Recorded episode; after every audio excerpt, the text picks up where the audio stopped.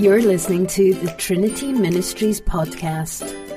For more information and to support our ministry, go to www.trinityhudson.org.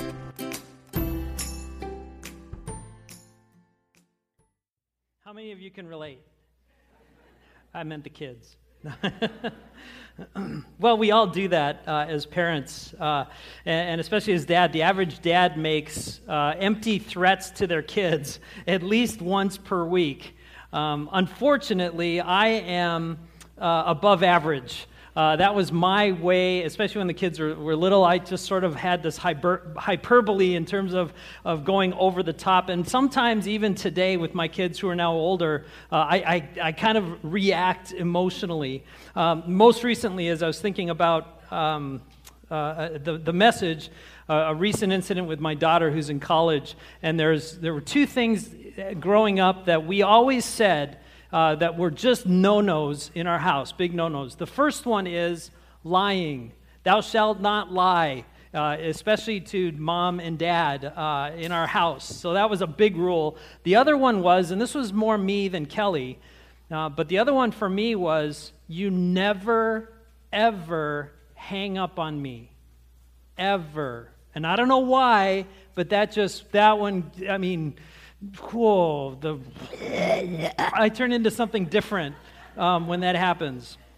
So Maddie, Maddie, my daughter and I were, were talking um, a couple of months ago, and, and there was a problem she was having with the, the billing department at the university that, she's attending. And so um, Kelly and I are still trying to help her in this thing called adulting, right? Adulting is so hard, as she, she says. So we're trying to help her with this adulting thing. And so there was an error on her account. And so she calls me up and says, Well, Dad, can you call them and, and get that straightened out? And I said, Absolutely not. Uh, this is adulting. You, you, go, if you go ahead and give them a call. And, and we were talking, and she was getting angry that I wouldn't do something that she could do or needed to learn to do. And she hangs up on me. I didn't call her back, but I texted her. Never hang up on me. You know better. If you do it again, you can pay for your own phone. Three days later, we're talking about the same exact issue. Dad, can you can you go? I just don't have time. Can you can can I, I don't have time to walk two buildings over.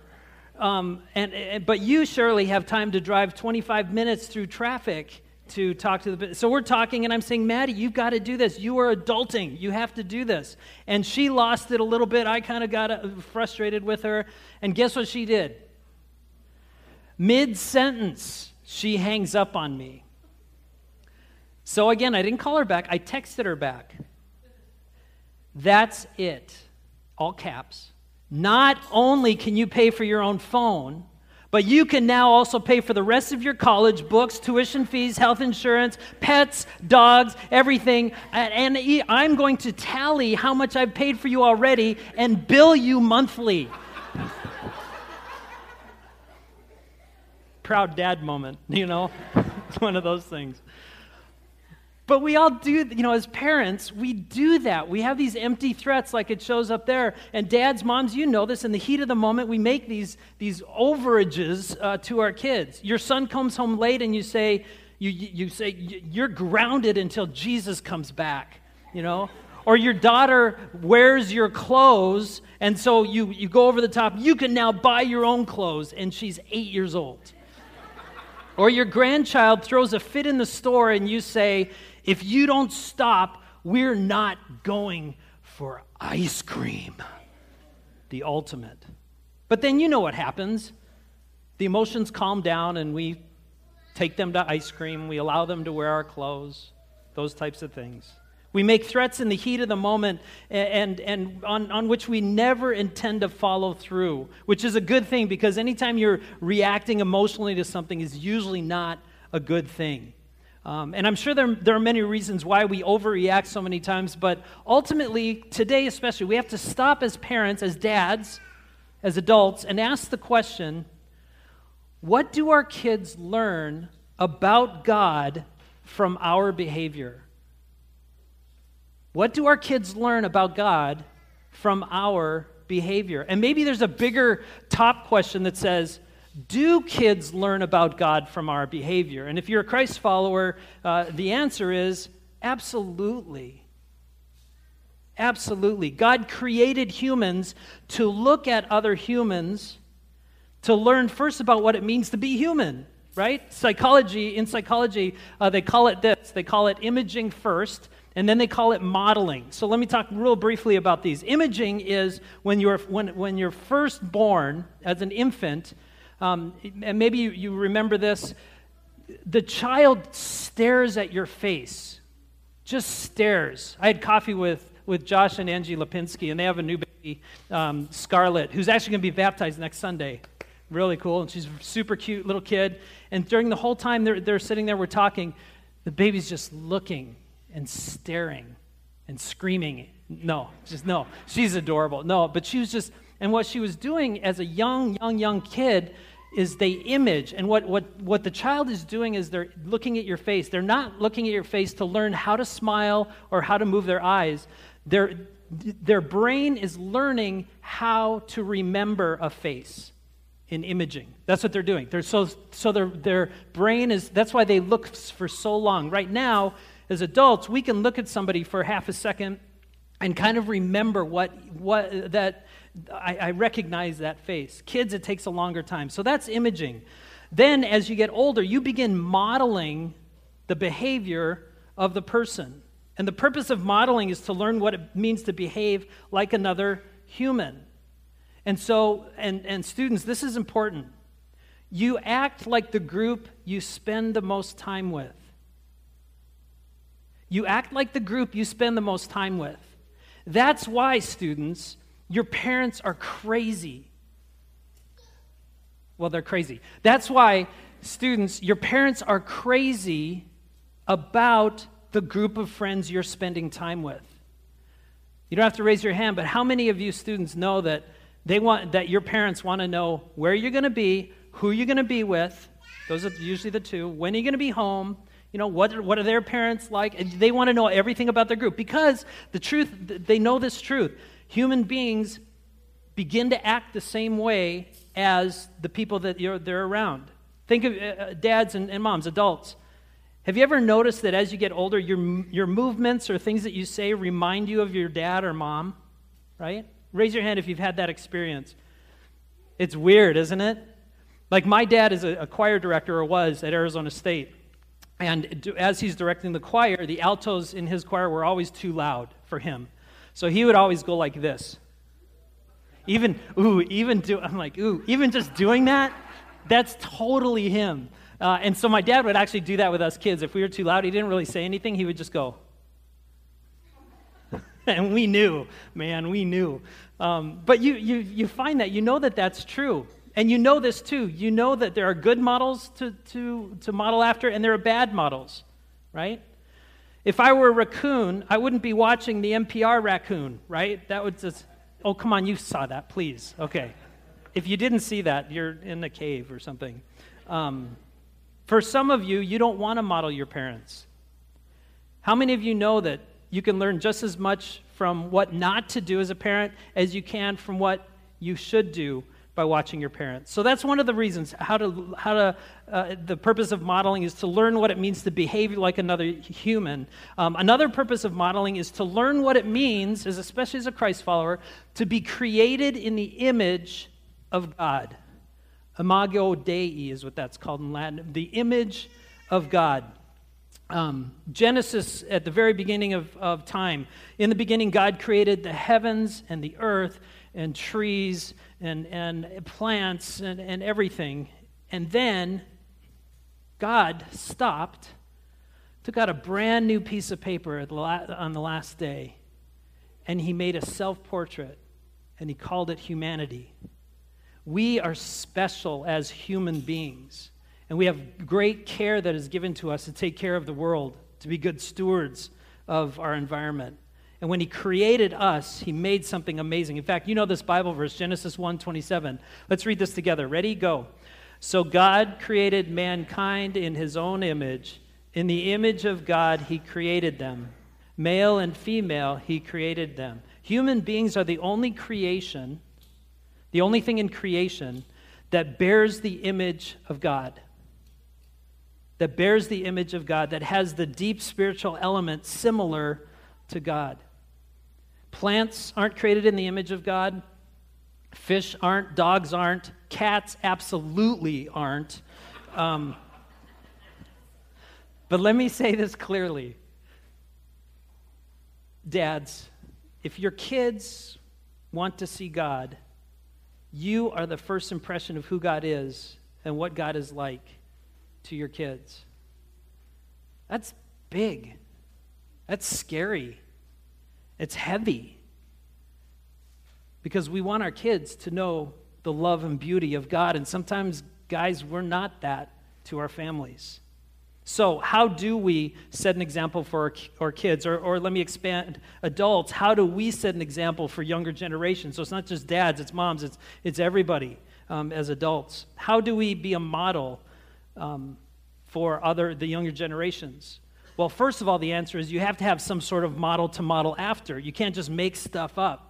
You have to have a model. And while we can learn good and bad things from people in our lives, there's only one model that we, as Christ followers especially, should model after. And that is in order to show our kids God, we model who modeled his life after God and was God, and that's Jesus. John 14 uh, Jesus is talking in, uh, to Philip, and he says this Anyone who's seen me, Jesus says, has seen the Father. Can you imagine Philip standing there and Jesus saying this? If I, if, if I was Philip, I'd be like, that is the most arrogant thing, if not blasphemous thing, anyone could ever say. Here he goes again saying that he's God. Now, post Easter, we now can look back and say, well, he is because of the resurrection, because he died for our sin, because he rose again. Everything points back to the resurrection. Listen, if you're ever having any problems with your faith, if you're questioning the existence of God, is this whole Jesus thing real? Is it, maybe it's just made up, blah, blah, blah. Put away, no, don't put away, away the questions, absolutely not. But primarily, go back to the resurrection of Jesus. Everything hinges on the, the resurrection of Christ. It's a fact in history. Nobody can dispute that Jesus Christ rose from the dead. It's a fact of history. It's all because of the resurrection. And then Paul, the Apostle Paul, who also wrote most of the, the New Testament, wrote a letter to a little church in, in a church area of Colossae, uh, the Colossian letters. Um, and he, I love this part of Scripture because he explains this verse so much and so clearly about who Christ is and who we model our lives after. And the verse says this uh, Colossians 1. Christ is the visible image of the invisible God. Period. End of story. Isn't that clear? Jesus Christ is the visible image of the invisible God. He existed before anything was created and is supreme over all creation. For through him, now listen to this, through him, meaning Jesus, God created everything in the heavenly realms and on earth and this always freaks me out a little bit because if you were, Jesus, Jesus was the creator of the world. I mean, we say God because we know Father, Son, Holy Spirit, and, and they were all acting. But it was through Christ that God created the world. That means it was Jesus that was painting the sunsets in the sky. It was Jesus that was, that was architecting the little blades of grass. And the thing that really freaks me out, it was Jesus that created the tree upon which he gave his life for the sins of the world. That's creepy to me, but beautiful all at the same time. So, for through him, God created everything in the heavenly realms and on earth. He made the things we can see and the things we can't. Everything was created by him, or everything was created through him and for him. So you are created for Jesus. You are created, the world, the, the plant, everything that we see out there was created for God. for His glory and His purposes. He, meaning Jesus, existed before anything else, and He holds all creation together. So He is first in everything. And then here's that, that same thing Paul goes back to uh, about, about um, seeing, seeing God in Christ. For God, in all His fullness, was pleased to do what? To live in Christ. And through Him, God reconciled everything to himself. Now, that word reconciled is a fascinating word. In back in the day, um, we used to get in the mail uh, a statement from our banks, printed on like real paper, right? And we got this statement, and then we would take our paper checkbooks and we would go through and we would reconcile our bank account every month, right? Everybody remember that? Yeah, it really does. I mean, if you're still doing that, God bless you. Um, but it, it's mostly electronic now. But anyway, it's reconciling all the way down to zero where everything matches, everything fits together. That's what God did with you and me. He made everything fit together. He reconciled you to Him. He didn't change, He changed us by forgiving us and bringing us into a relationship with Him. And as a result of that, He made peace with everything in heaven and on earth. How? By means of Christ's blood on the cross. So, as dads, as parents, as adults, Jesus is the example we follow because God loved so, so dramatically and epically that he sacrificed for others. He sacrificed Jesus to pay the price for sin. And that's how we love our families. And you know, the beautiful thing about God is, unlike the dads in the opening video, God didn't say, You guys better behave down there or I'm going to snuff you out. And he didn't say, You better not question your faith or else I'm going to destroy all your relationships. No, God doesn't throw out those empty threats like I do. God shows his love because he sent Jesus for your kids, for you, for the entire world. That's the image and the beauty and the love that we dads follow. And listen, as a dad, I can love well because I am loved well by Jesus. As a dad, I can serve well because I, I am served well by Jesus. As a dad, I can discipline well because I've been disciplined and continue to be disciplined by Jesus. And as a dad, I can provide well because Jesus has provided well for me. Now, listen, dads, we don't have to be perfect. We just need to be authentic with our kids and our spouses. They don't need us to be superheroes, they don't need us to be celebrities. They just need us to be their dads. They don't need us to pretend to have it all together or know everything about everything. They just need to know that you are following Jesus Christ as best that you can. So, to wrap up, um, I want to read the, the words to a song um, that's about 15 years old. Um, 15 years ago, there was a, a, a, group called Phillips, Craig, and Dean. Anybody remember them? Yeah. They're actually still around. They do some things. Three pastors got together, amazing voice, great musicians. Um, and they wrote a song called I Want to Be Just Like You. And um, uh, in about a half hour, I, I, put it up to scheduled onto our Facebook. So if you go to Facebook, you could actually hear the, the music uh, and the words to the songs. But I want to read the words to the songs uh, as we, we close up. He climbs in my lap for a goodnight hug. He calls me dad, and I call him bub. With his faded old pillow and a bear named Pooh, he snuggles up close and says, I want to be like you. I tuck him in bed and I kiss him goodnight, tripping over the toys as I turn out the light.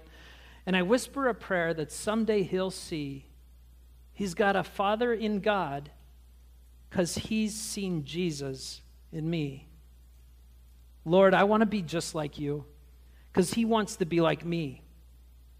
I want to be a holy example for his innocent eyes to see. Help me be a living Bible, Lord, that my little boy can read. I want to be just like you because he wants to be like me. Got to admit, I've got so far to go. I make so many mistakes, I'm sure that you know. Sometimes it seems no matter how hard I try, with all the pressures in life, I just can't get it all right. But I'm trying so hard to learn from the best, being patient and kind, filled with your tenderness, because I know that he'll learn from the things that he sees. And the Jesus he finds will be the Jesus in me. Right now, from where I stand, I may seem mighty tall, but it's only because I'm learning from the best Father of them all. Lord, I want to be just like you because He wants to be like me. I want to be a holy example for His innocent eyes to see. Help me be a living Bible, Lord, that my little boy can read. I want to be just like you because He wants to be like me. Dads, um, we have a big task. Whether your kids are in your house or not, um, we're always their dad. And uh, what we want to do right now is to pray for you as fathers. Um, so if you're a dad, uh, kids here or not, if you're a dad, go ahead and stand up. And we're just going to pray for you. And kids, is if you're here and your dad is around you, snuggle up close to him. Uh, maybe grab their arm or something. I know you're probably too short to hit, reach their head or shoulders, um, but uh, just put your hand on their on their, their shoulder, and we're going to pray. Uh, and then everybody else, just kind of point your hand out toward one of the dads. We're just going to pray for our dads. So let's pray. Father, um, it is such a privilege to be able to call you Father, um, because we dads standing in this room, we know um, and we may not verbalize it, God, but deep in our hearts, we know we have a huge responsibility, and it honestly, it scares us because we know the ramifications of what it means to be um, a dad uh, in this world. Father, as we are praying for our dads here, um, we also remember maybe our dads aren't here for whatever reason. Maybe they're in, just not in this room, or maybe they've already gone on to be with you. Whatever the case, God, we celebrate them, we thank them, and know they're not perfect. These dads standing uh, in, in the room, our dads, they're, they're not perfect. And um, give them, Father, give them strength uh, as they seek to follow your leading, as they help lead their families, as they help model um, what it means to be a godly man um, in this place, in their families. Give them your Holy Spirit, give them your strength, help them to know how much they are loved, imperfections and all. We love them, God, and we thank you for them. In Jesus' name we pray. And all God's people said,